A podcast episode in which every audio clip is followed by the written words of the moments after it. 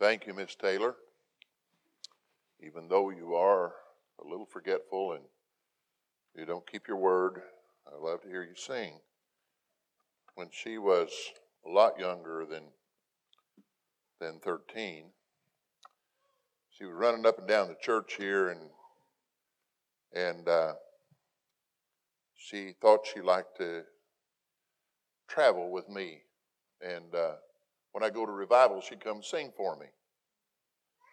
And uh, where'd she go? There she is. The first farmer came along with a shiny John Deere tractor, and she forgot all about singing with me. But I love to I love uh, Miss Taylor, and I love to hear her sing. Thank you, Taylor. And the blood does say that you can. I want to uh, try to conclude this series of meetings tonight a little bit differently than ordinarily I would do, because uh, I feel like we're in a, a different time. This is not normal times. And the way people approach God, for some reason, has drifted from what was a pretty good way for a long, long time uh, to a total different way of attempting the approach of God.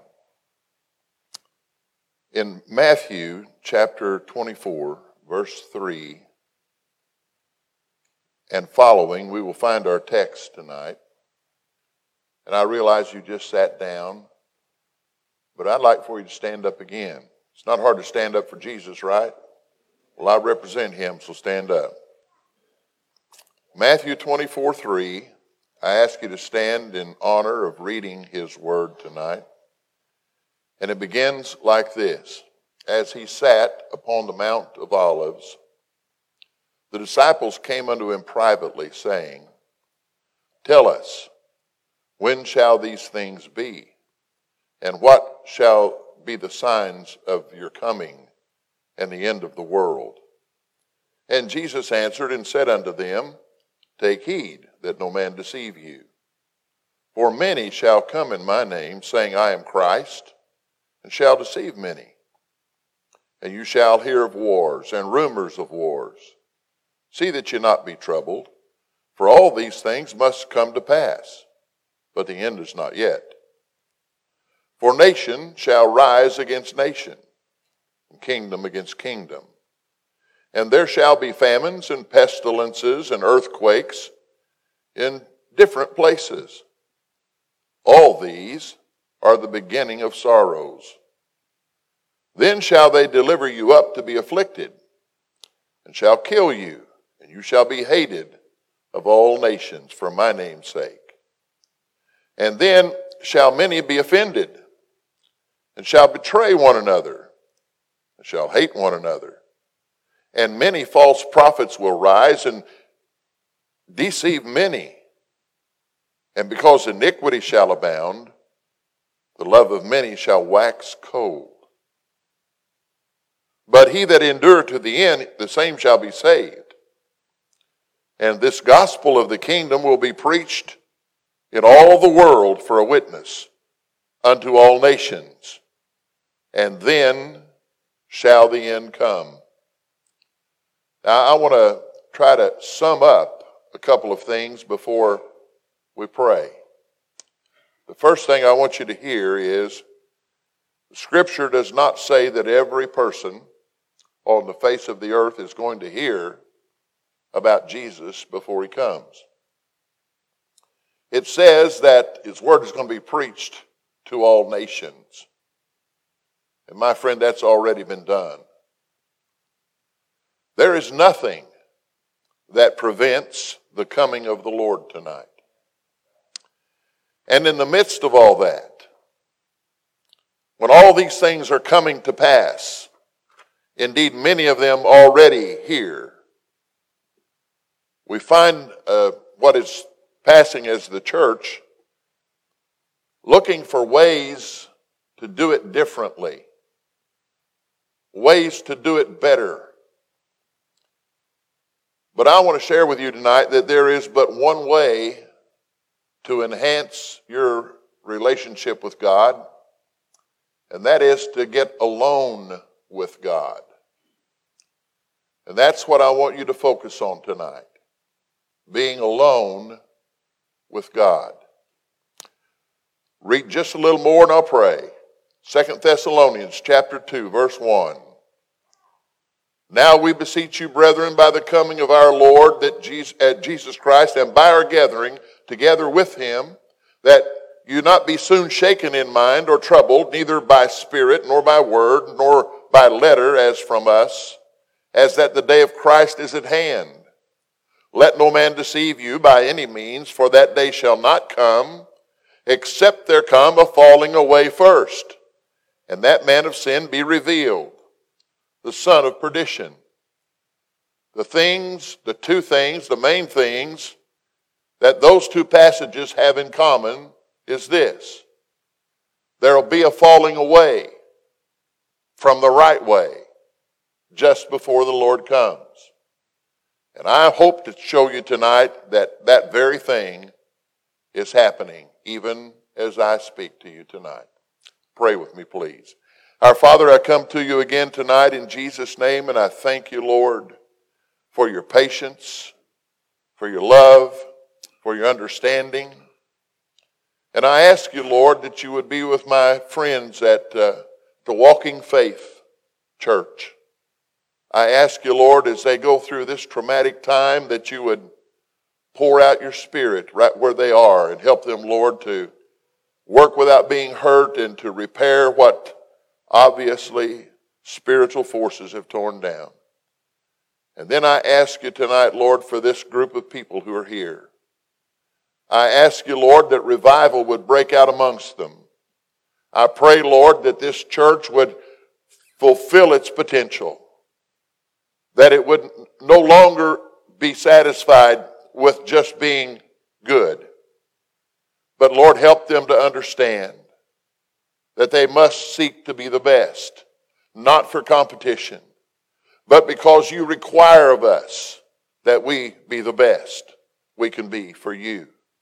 And so I ask you tonight, Lord, that you would forgive this flesh, that you would help me, Lord, through my incompetence and inadequacies, and somehow or other, Lord, I pray that you'll send a message to us tonight, that every one of us, preacher included, would walk out of here saying, Lord, I'm ready to be alone with you. And I ask it in Jesus' name, amen and amen. As you're being seated, let me give you a, a little bit of a, uh, a background of, of what I'm trying to show you tonight.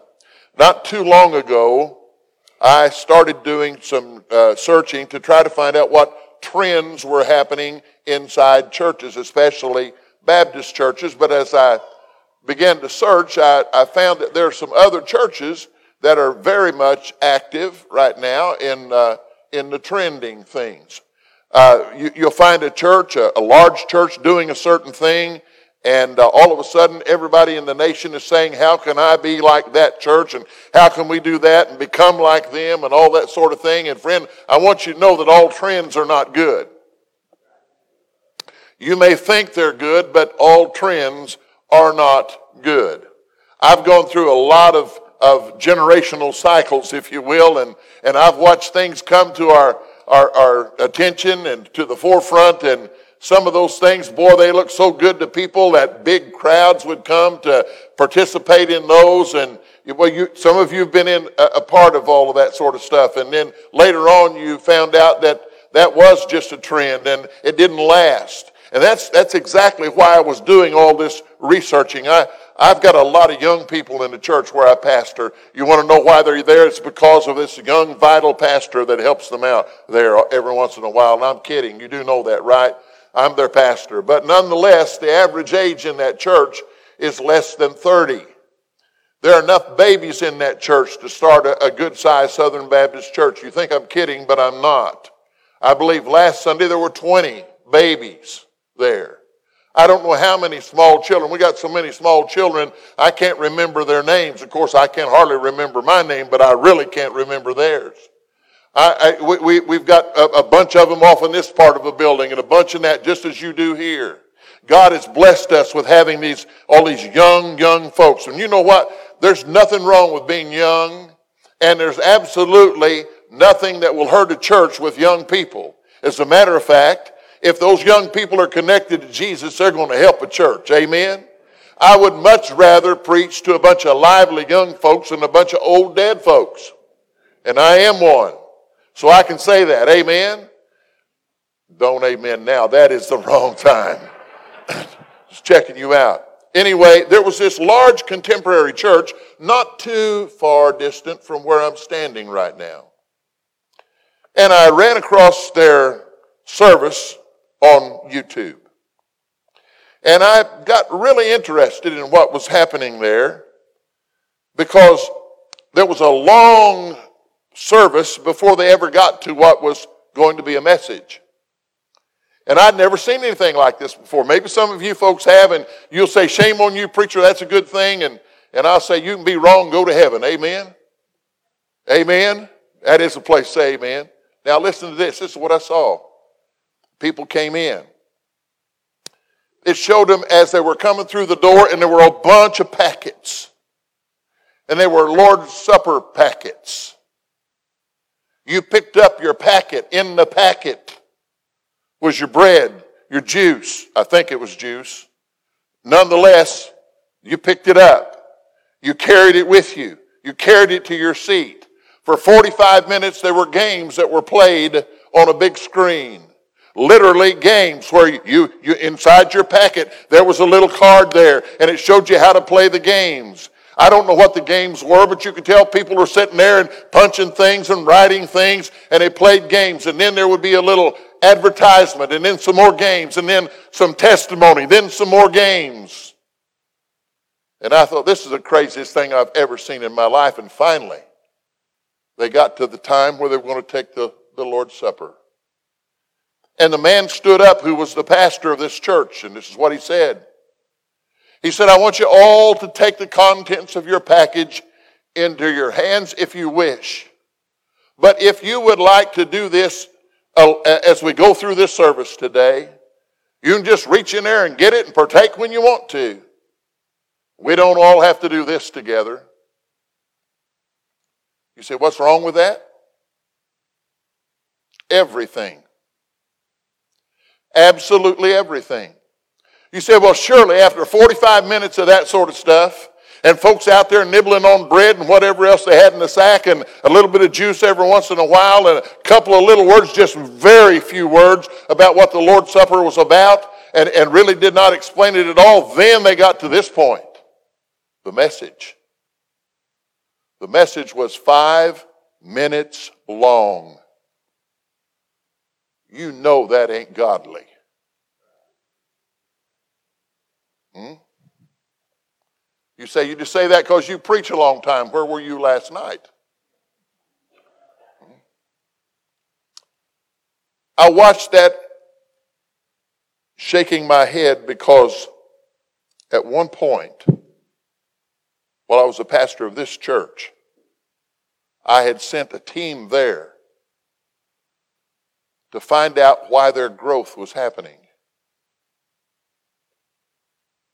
I wish I could take that trip back.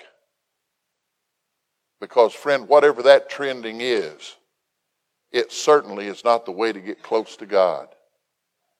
You say, didn't they sing? Yes.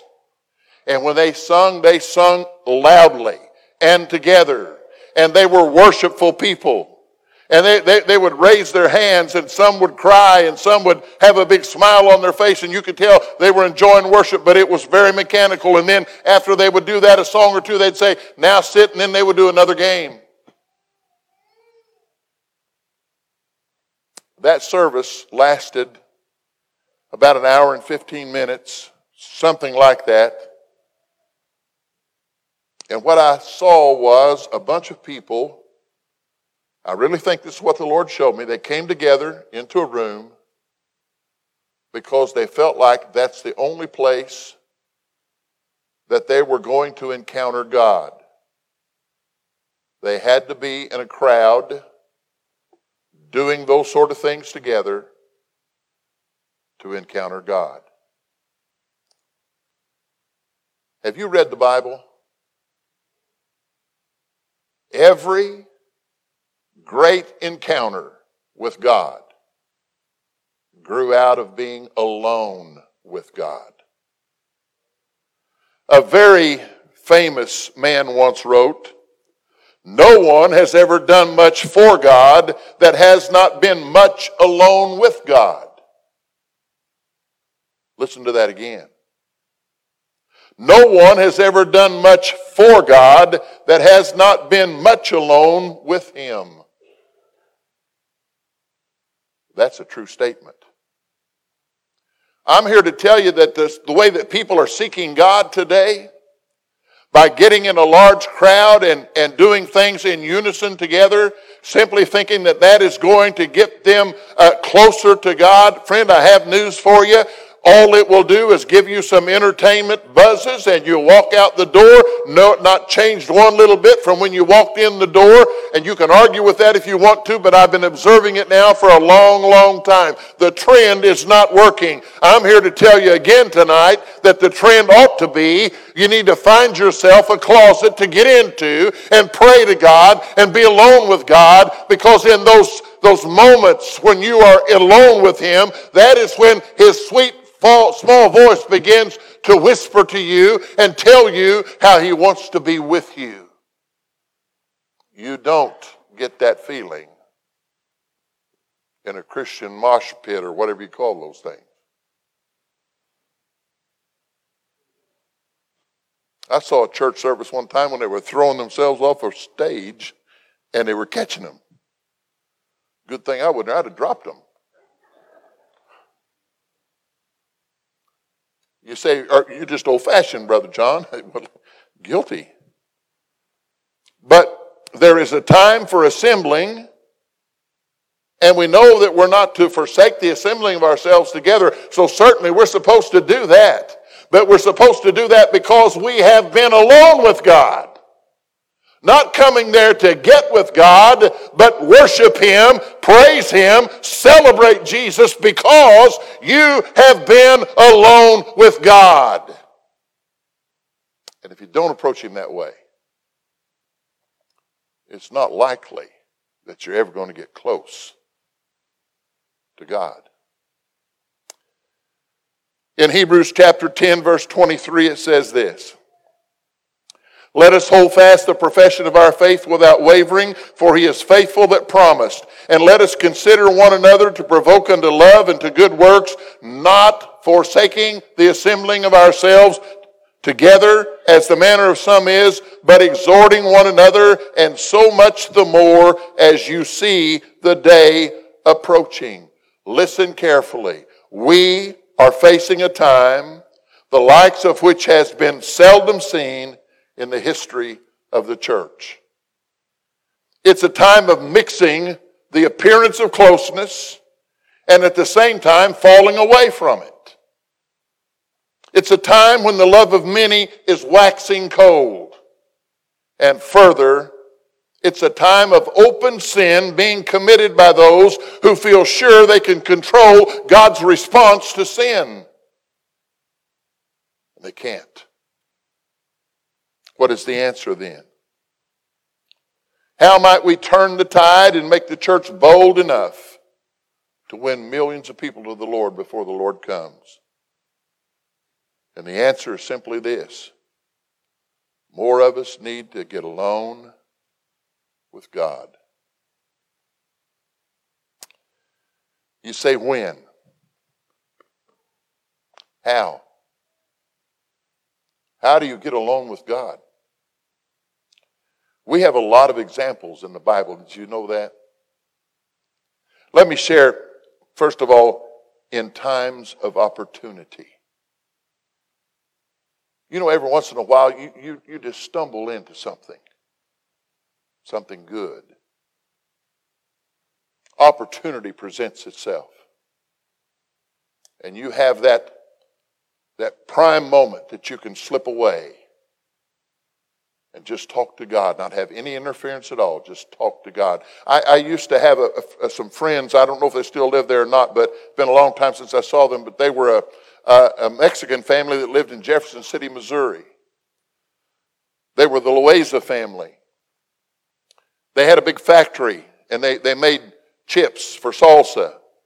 They didn't have any carbohydrates to speak of in it. And boy, I, I, I liked that. I loved them chips and salsa, and And I, I figured, you know, since it didn't have a whole lot of carbohydrates in there, all the effort of doing all that stuff would use more calories than what was in the stuff. And so it didn't work. But I was really serious about it. But anyway, there was a young lady there that had had a similar account as mine as far as being paralyzed and, and having a, a, a terrible, terrible experience uh, in her life. She had a lot of children, and she also took care of a lot of children. Her name was Teresa. And so I, I was I was invited to their home one night. Sherry and I got to go and, and get an authentic meal. And we sat down with them, the, the, the grandparents, the, the parents, all their kids. There must have been twelve or fourteen of us around the table. And uh, we were having a wonderful meal. And and uh, I, all of a sudden I, I thought I needed to go to the restroom. I said, "Where's the restroom located?" And they pointed me to it. And I went down and went in that room. And I looked around, and it was literally wallpapered with scripture passages. You couldn't hardly see the paint on the wall for all of the scripture that was hung up there. It didn't matter if, if you looked even at, at the ceiling around where you come through the door, you could see scriptures up there. Every place that didn't have to be opened and closed had scriptures on it. Came out and finished the meal. We were all visiting. Pretty soon, I had an opportunity to be in a group of just three or four people with this young lady. I said, "I have to know something." I said, uh, "I noticed your bathroom. It has scripture everywhere. Why is it there?"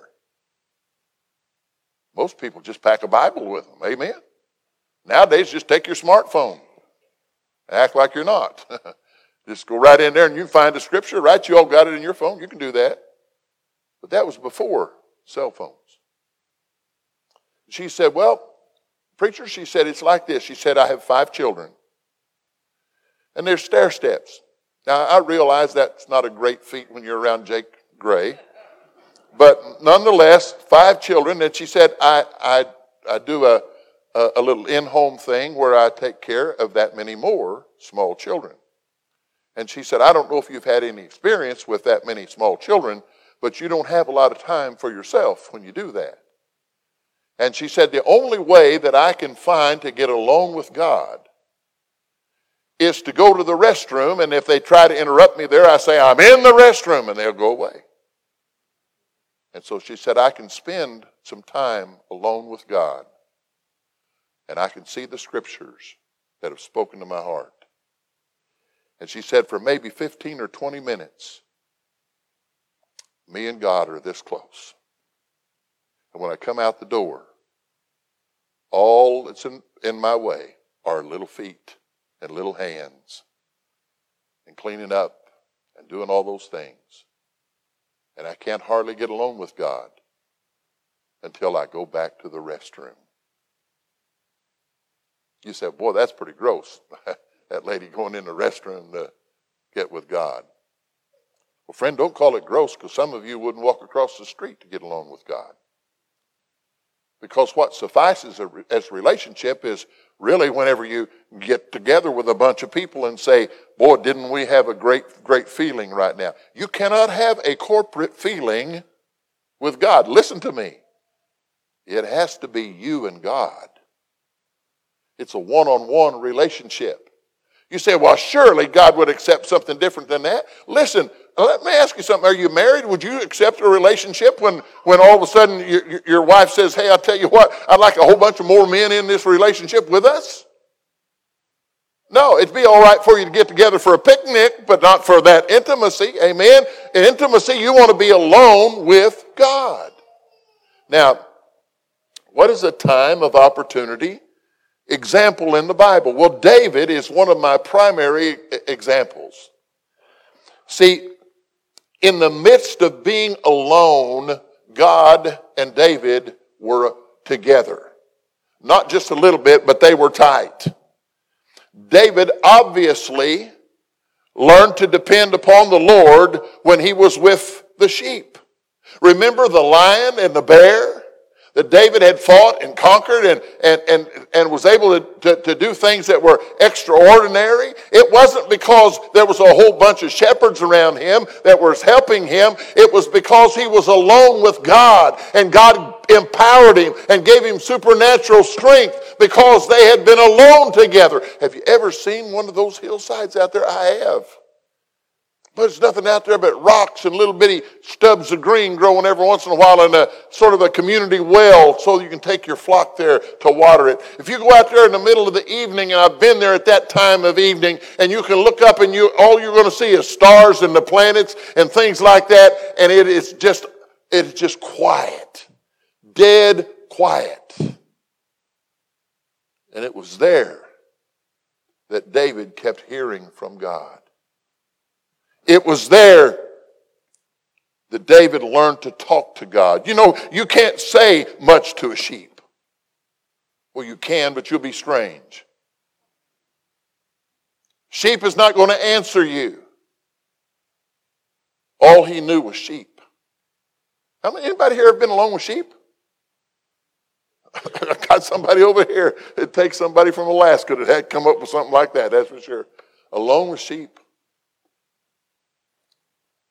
I got to thinking about sheep. Sheep are not much for companionship. They'll leave you for a blade of grass. Amen?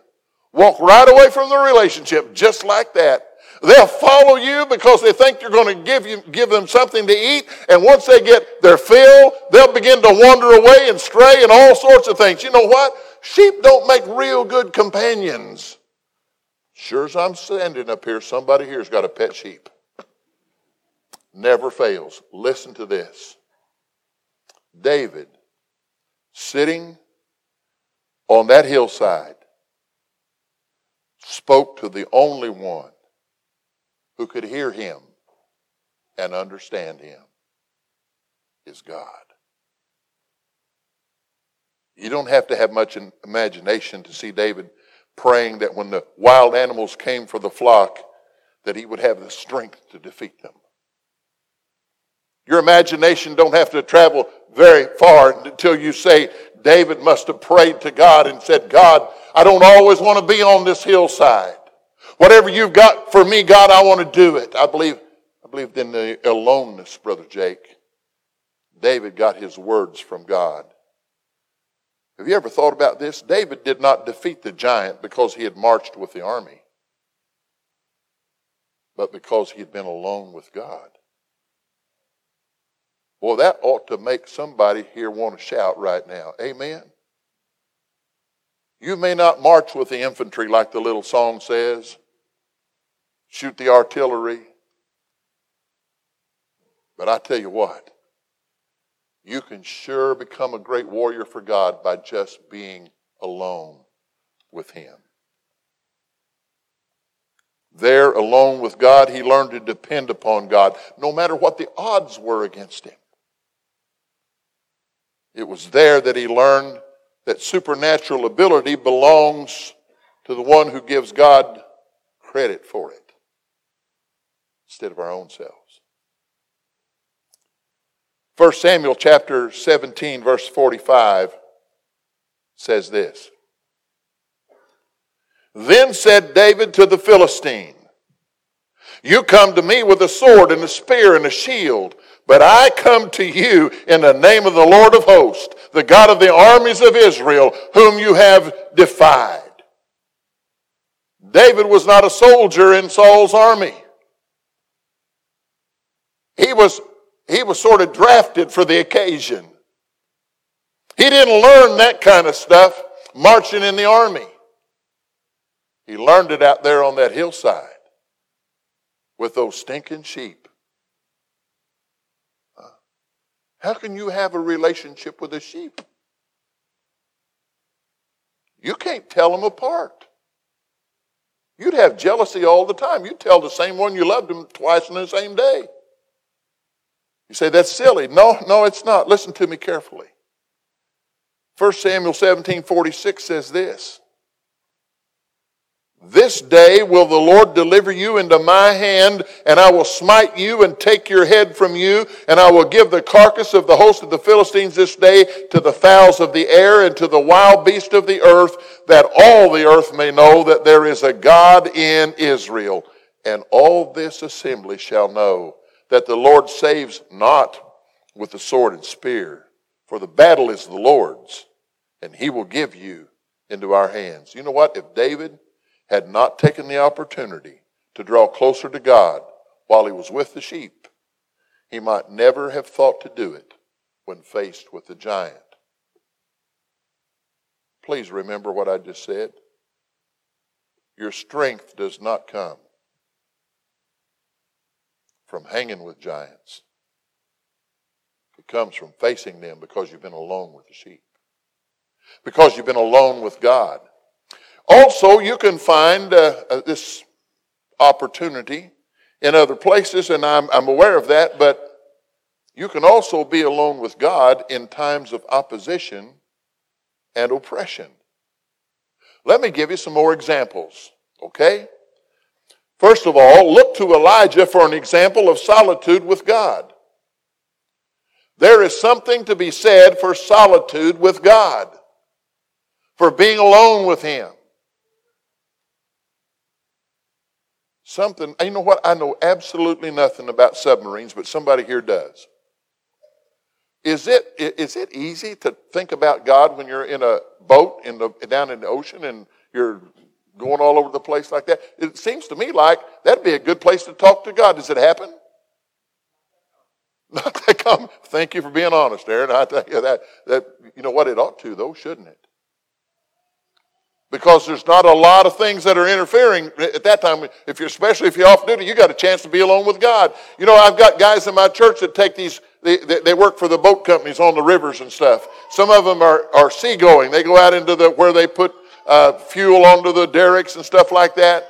And they're alone for a long time. There's one of those guys that constantly is always sending messages to his family. They're messages that are scriptural. They're messages that say to his family, I'm out here alone with God and I'm hearing from God and I'm, I'm, I'm thinking about you and I'm thinking about our relationship with God. You do not have to forget about God because you think you're out of his presence by not being in the church house.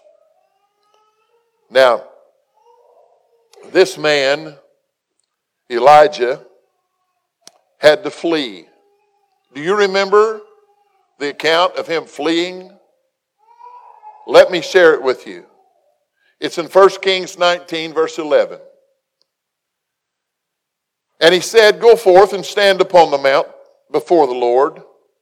And behold, the Lord passed by, and a great and strong wind rent the mountains, and broke in pieces the rocks before the Lord. But the Lord was not in the wind. And after the wind there was an earthquake, but the Lord was not in the earthquake. And after the earthquake a fire, but the Lord was not in the fire. And after the fire a still small voice.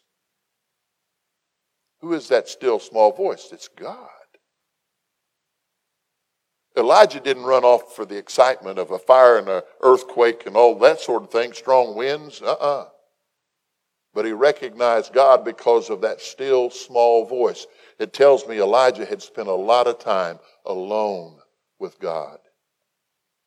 Anybody here, please hope there's somebody here who has spent some time in a prayer closet, wherever you might have had it, and in the quietness of your, your condition at the time. Maybe you went in there because you were depressed.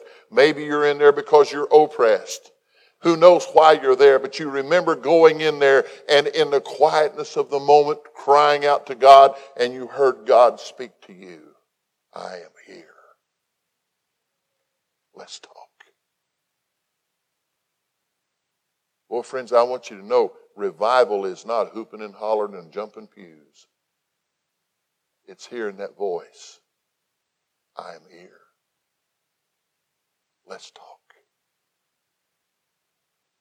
Tell me what's wrong, and I'll give you answers. Come out to where I am, where I can see you, where I can minister to you. And you'll hear from me. Quiet. And listen.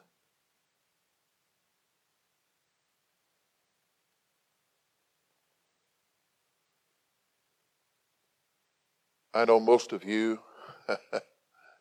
have, have read this whole passage. But uh, if you have, you'll note that Elijah was going to get a great message from his God, a tremendous word. He's going to be told to anoint another prophet. He's going to be told what to say when he meets certain people. All of these instructions, these things that are so important to the prophecy this man brought forth, depended upon him being alone with God in that cave. He wouldn't have got those messages trying to find out what was causing the wind or running from the shaking, or deciding to jump into a fire. He got it from listening quietly and carefully to God. You know, Elijah spent some time in a cave and received more authority and power than he could have ever imagined. Do you remember why he went to that cave? He thought that Ahab and his family were going to kill him. And he ran.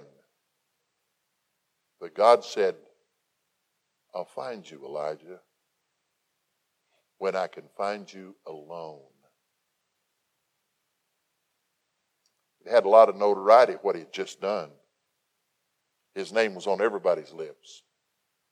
But God didn't want to speak to him when he was so popular. He wanted to speak to him when he was afraid and alone. That way, the message got across. Look to Noah tonight also as one that's being forced to be alone with God. Did you know that sometimes God literally forces you to be alone with him? Some of you are looking at me tonight like a calf at a new gate. I don't understand this, but let me ask you again, do you, do you understand that sometimes the things that happen to you are happening so God can speak to you alone? Anybody here ever have some bad things come into your life? You're going to have to participate. Some of you have. Those of you who didn't raise your hands, you're either very, very fortunate or you're a good liar. Because if you live very long, you're going to experience it. Amen? And it's sometimes that God says, this is going to happen so I can speak to you. We run around so fast, sometimes God can't find us to speak to us. Sometimes he'll drive us right into a hole in the wall so that he can say something and we'll understand it. In Hebrews chapter eleven, verse seven, it says, by faith, Noah, being warned of things not seen as yet, moved with fear, prepared an ark to the saving of his house, by the which he condemned the world and became heir of the righteousness which is by faith. Noah was told that what was going to happen in the world, rain, and then he was told to build a boat to close himself off from the rest of the world. That's a bad day in most people's lives. Amen? But perhaps no one else has ever been that alone with God. Bouncing up and down on waters that were not there before. One little window that you look out every once in a while. And, and you don't open it up very, very long, you'll drown. Raining like everything. The accommodations are terrible. Any of you ever stay in a motel where things just weren't good? Well, try getting on an ark with all those stinking animals and living there for a long, long time. I got news for you. He felt alone. God had him there for a reason. Because if you stay in the world, you'll become so focused on the world that you can't get alone with God. If the world captures your attention, if the world grabs your affection, if the world beckons you and you follow, I got news for you, friend, your ears close. Your spiritual ears will not hear what God has to say. And what He wants to say to you is, I love you. I'm with you. I'll be here when you need me. You just have to trust me. You say, how do you know what God is going to say? I've read the Word of God, and that's what He says over and over and over. And if you get alone with Him, you'll hear Him say, child, I'll be with you. I'll take care of you. Don't be afraid. I am God. Today, Christians are so consumed with what's happening in our world, they don't even have time for God anymore. That's why the need for revival is so great. We put more emphasis and focus on sports, on entertainment, on hobbies. I'm assuming this church is still like it used to be ten years ago, and I can tell you that not everybody who, who is a part of this church can't wait to get there on Sunday morning. Some of them want to hide away in the world on Sunday morning. And don't feel bad, because most churches are that way today. Look to the Apostle John as a pattern from hearing from God. You say, how do I hear from God? You've got to be alone with God. You want to hear Him? Remember where John was when he heard from God? Revelation chapter one, verse nine, I, John, who am also your brother and companion in tribulation and in the kingdom and the patience of Jesus Christ, was in the isle that was called Patmos for the word of God and the testimony of Jesus Christ. I was in the Spirit on the Lord's day and heard behind me a voice of a great trumpet. Now, friend, I want you to know where John was was not a place of comfort. He was on Patmos. He was in the most isolated place the Roman government could find. They put him there so he wouldn't have any contact with the world. They put him there because they were scared of what he was saying in the world. But you know what? God can find you wherever you have been driven to. He can find you and speak to you. And just like He did with John the Apostle, He can give you great, great words from God. See, they just hadn't figured on God finding that place where they put John. But John knew, and I know, that you can't go anywhere and get away from God. There in the Spirit on the Lord's day, John was given a revelation from God, and along with God, he got a word from God, and I got news for you. You don't get those kind of words unless you're in the Spirit on the Lord's day. Not looking for a crowd so that you can corporately hoop and holler and do those things. That's fine. If you want to do it for a while, but cool it down and then get quiet and listen to God speak to you. That's one of the greatest needs we have in our church lives today, is to hear a word from God. Look to Paul as an example of one who underwent tremendous change while he was alone with God. You say, Paul was alone? Yes. Did you read the story about his, his call? Did you, did you read about his, his trip to Damascus and how the Lord accosted him there on the way? Did, did you read how he, he knocked him to the ground? Did you, did you read about how his eyesight was all messed up? And I know you read that Paul got up off the ground and did a great, great work for God. But what you did not read it likely is that there were three years, long years, that passed that he was hiding away alone.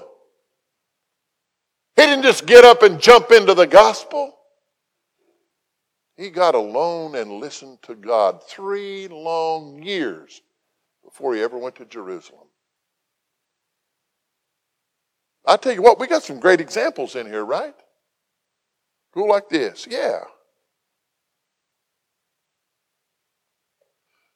In fact, Paul spent most of his Christian life in seclusion. I'm afraid to ask if anybody here has ever been to jail. Paul was in jail a lot. By the way, some of those trips to the jail was really something with the Apostle Paul. You know why?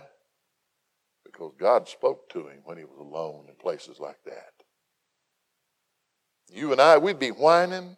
Oh, God, look what you've done to me. You've got me in prison. I didn't do anything. This food stinks and everything else stinks. I can't believe you do this to me, God. And Paul is down there saying, you know what, brother? I think we better sing a note or two.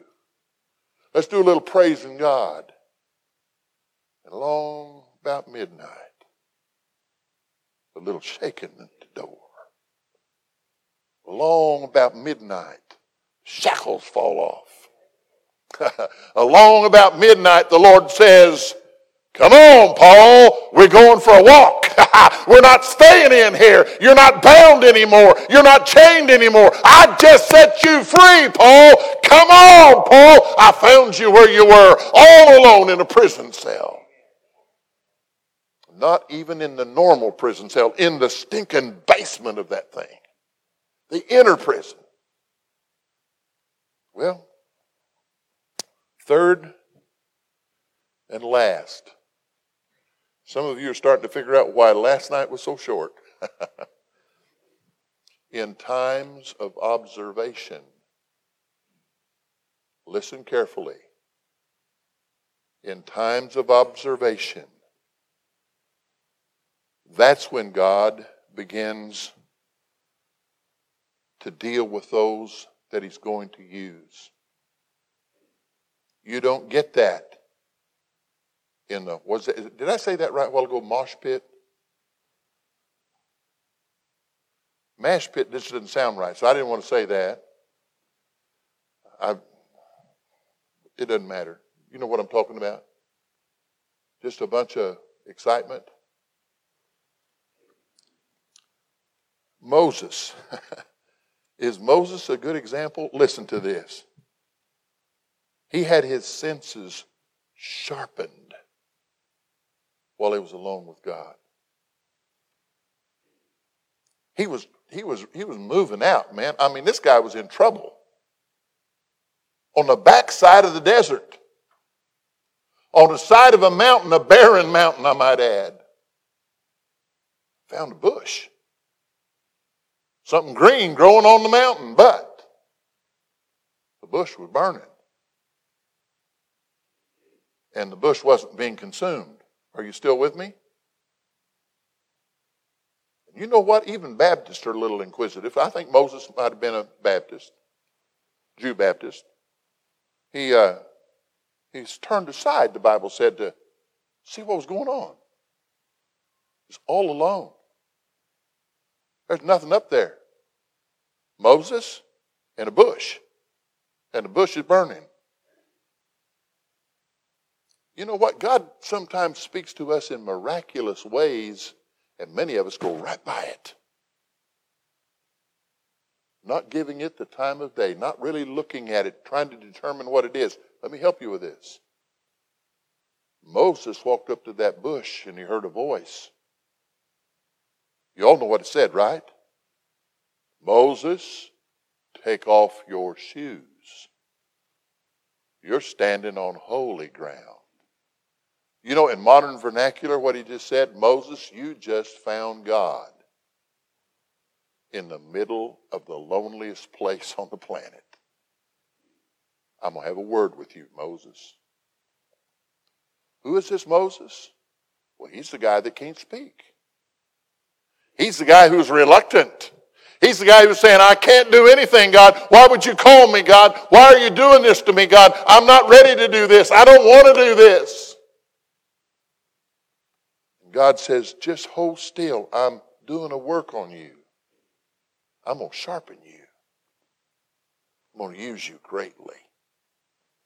You say, he used Moses greatly? Do you call that greatly? Yeah. How many of you got a stick and then made this ocean part? Huh? It's pretty great, I would think.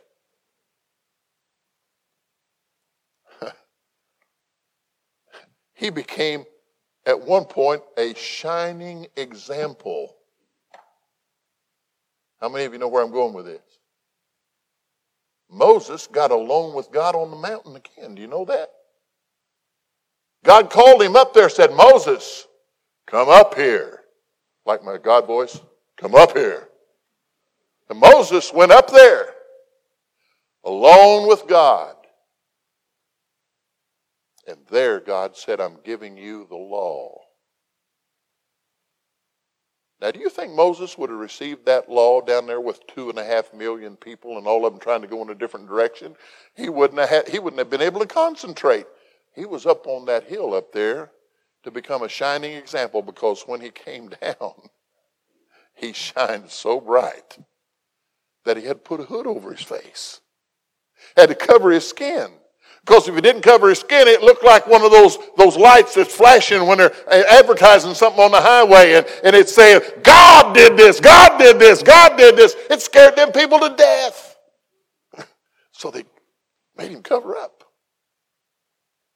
Somebody asked Moses, why you wear that stuff? Nowadays you see kids walking around in, in, in the middle of the summer and they got this great big old hood thing on their head going like this, you know. I can't walk like they do. I just a swagger, and I tried that and I fell once and I ain't doing it again. But you, you know what I'm talking about, right? Moses was told, cover it up, Moses. Kids, listen to this. He was the first hoodie.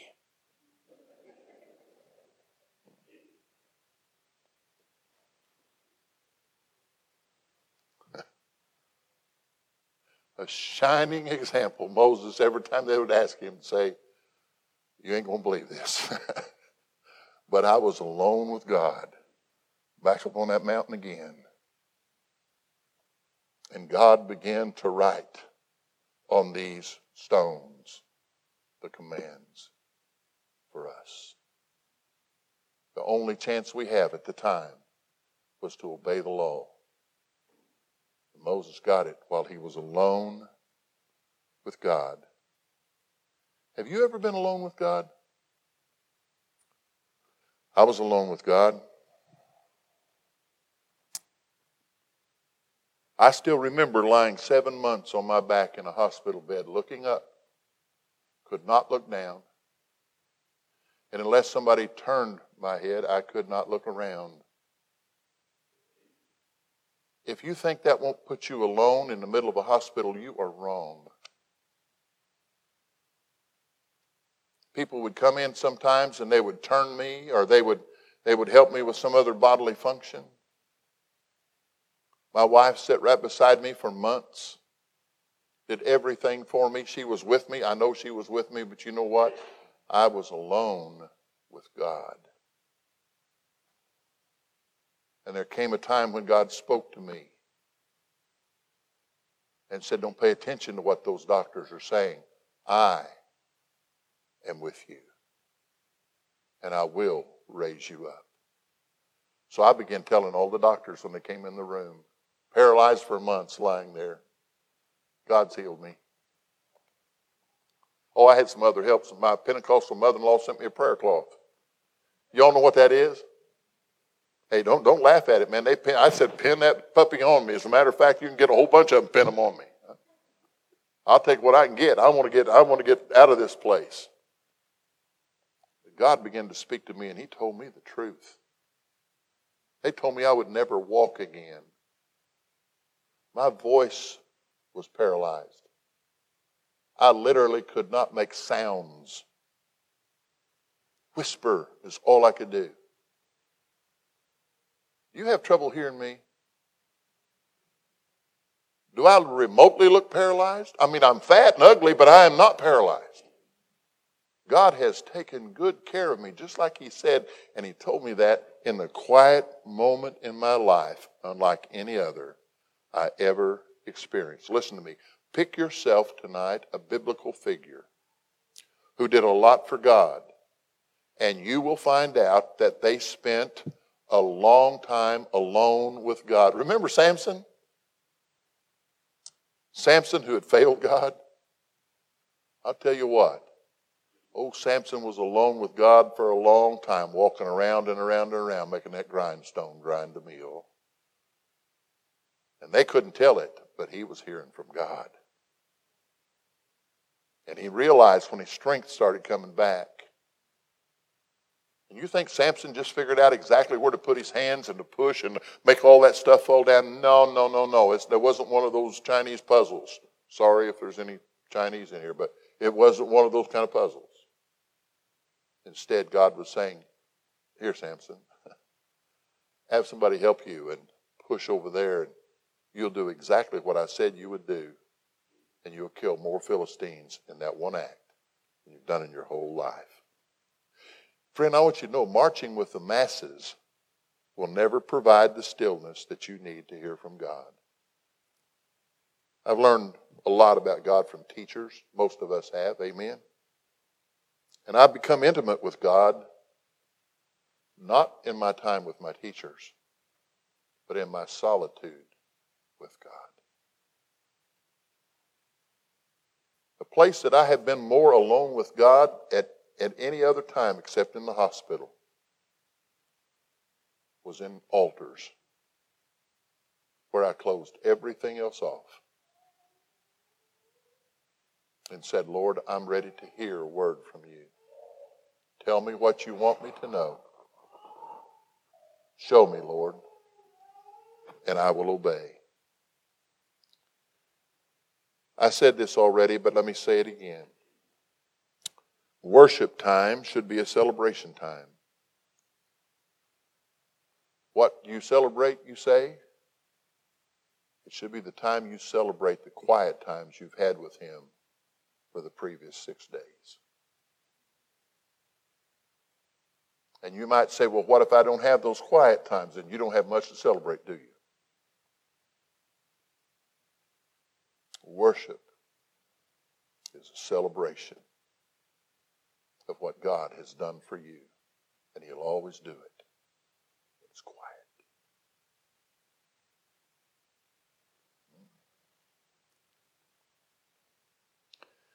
You get a word from the overflow of being in his presence every day. That little girl that went into that bathroom there in Jefferson City to get away from ten kids. That young lady that went in there and read those scriptures and prayed, and of all places, a bathroom. Don't you think she got some strength to carry on and do what she was doing? I guarantee you she did.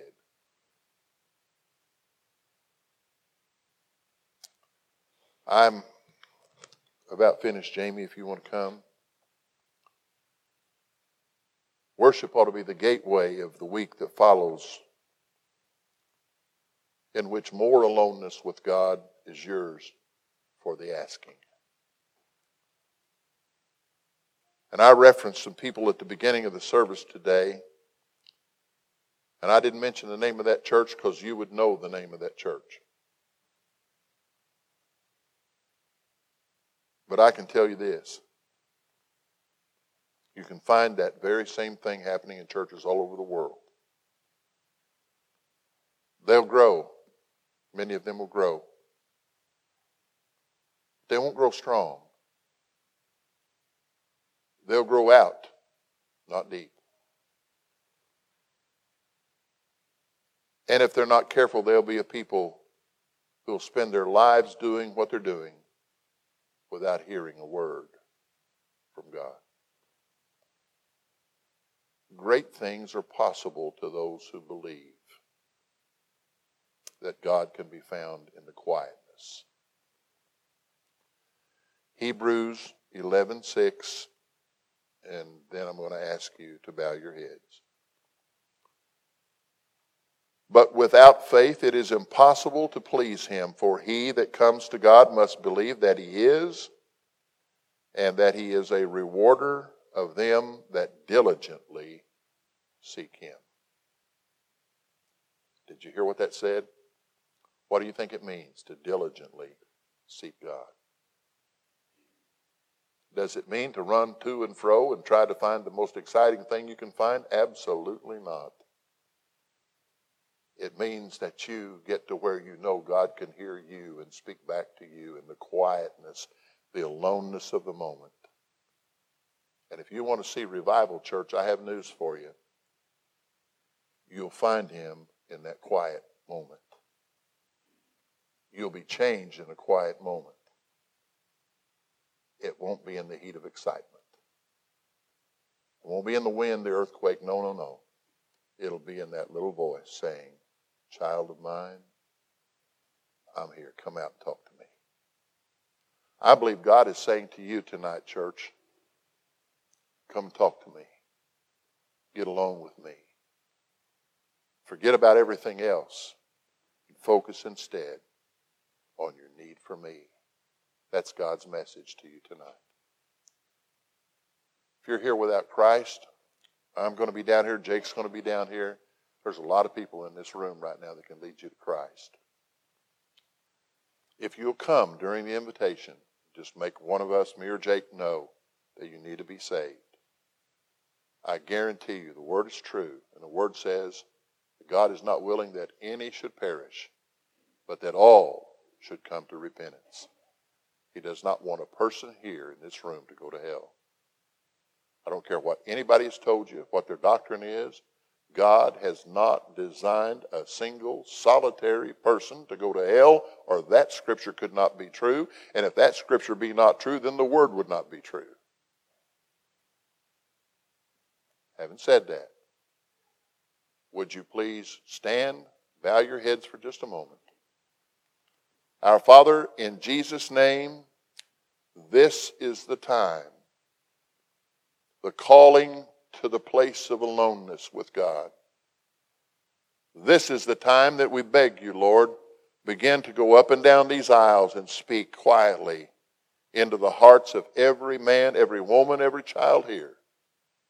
And help them, Lord, to know that you stand ready to meet them in the quiet moment, this moment in their life. In Jesus' name I pray. Amen. Today, as you have been listening to this sermon, maybe you have been thinking, the Holy Spirit's been working, that I'd like to know more about Jesus. I'm not sure if I've ever been saved. Please reach out and contact us. We would love to share the gospel with you, pray with you with whatever's going on in your life. Or maybe you are a believer, but yet you've got some spiritual battles that you've just not been able to conquer. We'd love to join you in that battle. So please, reach out to us. We would love and are waiting to hear from you. May God richly bless you in Jesus' name.